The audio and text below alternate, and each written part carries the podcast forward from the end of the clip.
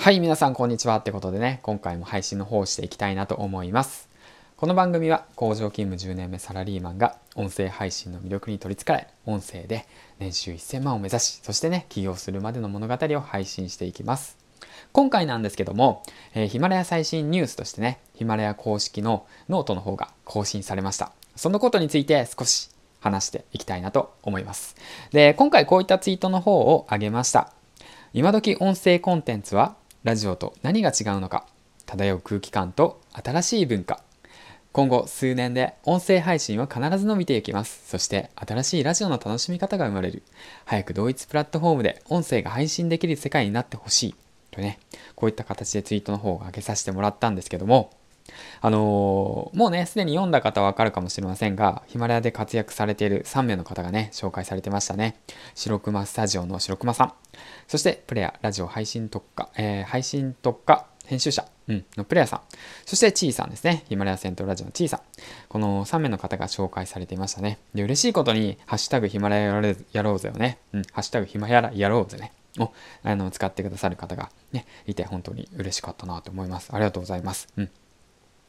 で、僕自身ね、そのノートの方で気になったことをツイッターの方に上げさせてもらったんですけども、まあ、このノートね、ぜひ読んでみてください。ラジオ独特の文化。そう、ラジオっていうものは、僕、パーソナリティですね。喋ってる僕とあなた、聞いてるあなたが一緒に作り出す番組、うん、なんですよね。で、その、あの、あれですよね。お便り返しみたいな感じでね。SNS の世界になって個人個人がこうやって配信できる世界になってパーソナリティ同士もつながりそしてパーソナリティのパーソナリティのリスナー同士もつながり、うん、みんなで新しいその世界を作っていく、まあ、文化ができていくっていう形なんですけども、うん、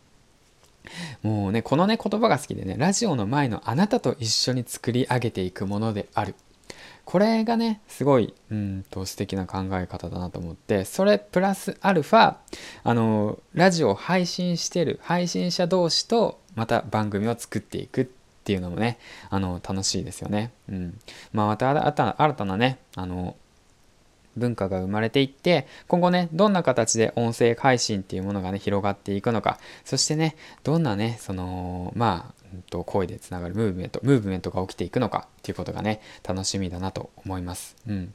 まあ、ここにも書いてあるようにねお互いの番組にコラボ出演し合ったりプラットフォームの枠を超えてヒマラヤやスタンド FM さんなどね音声配信の幅を広げたりしてる方もいらっしゃいますって言ってね、うん、きっと僕のことでしょうね。はい、ということで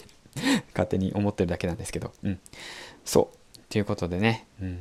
だから一度ね、読んでみてください。はい。ぜひラジオ配信をしようと思ってる方、そしてラジオ配信者はね、ぜひ読んでみるってことがね、うん、読んでみたらまた今後のね、その配信、うん、をどうすればいいのか、うん、どういうふうに配信していけばいいのかっていうね、きっかけが見つかるかもしれません。うん。音声の楽しみ方がどんどん広がっている、えー、ということがね、確実に伝わってくる。うん。あの状況、環境なのでね、あの、ぜひ皆さんも音声配信の方トライしてみてください。うんということで、えー、っとね、まあ聞いてる方は音声配信者の方が多いかと思われるんですけども、是非ね、このノートを読んで、あの、今後のね、発信活動、そして音声配信に役立ててみてください。はい。ではではでは、えー、と、次回の放送でお会いしましょう。銀ちゃんでした。あの、コメント、いいね、フォロー等ね、お待ちしております。そして、音声配信についてね、えっ、と、今現在で、えっ、と、アドバイス等の方をしてますのでね、あのぜひもし興味がある方がいたら DM の方をしてください。はい、では次回の放送でお会いしましょう。銀ちゃんでした。バイバイ。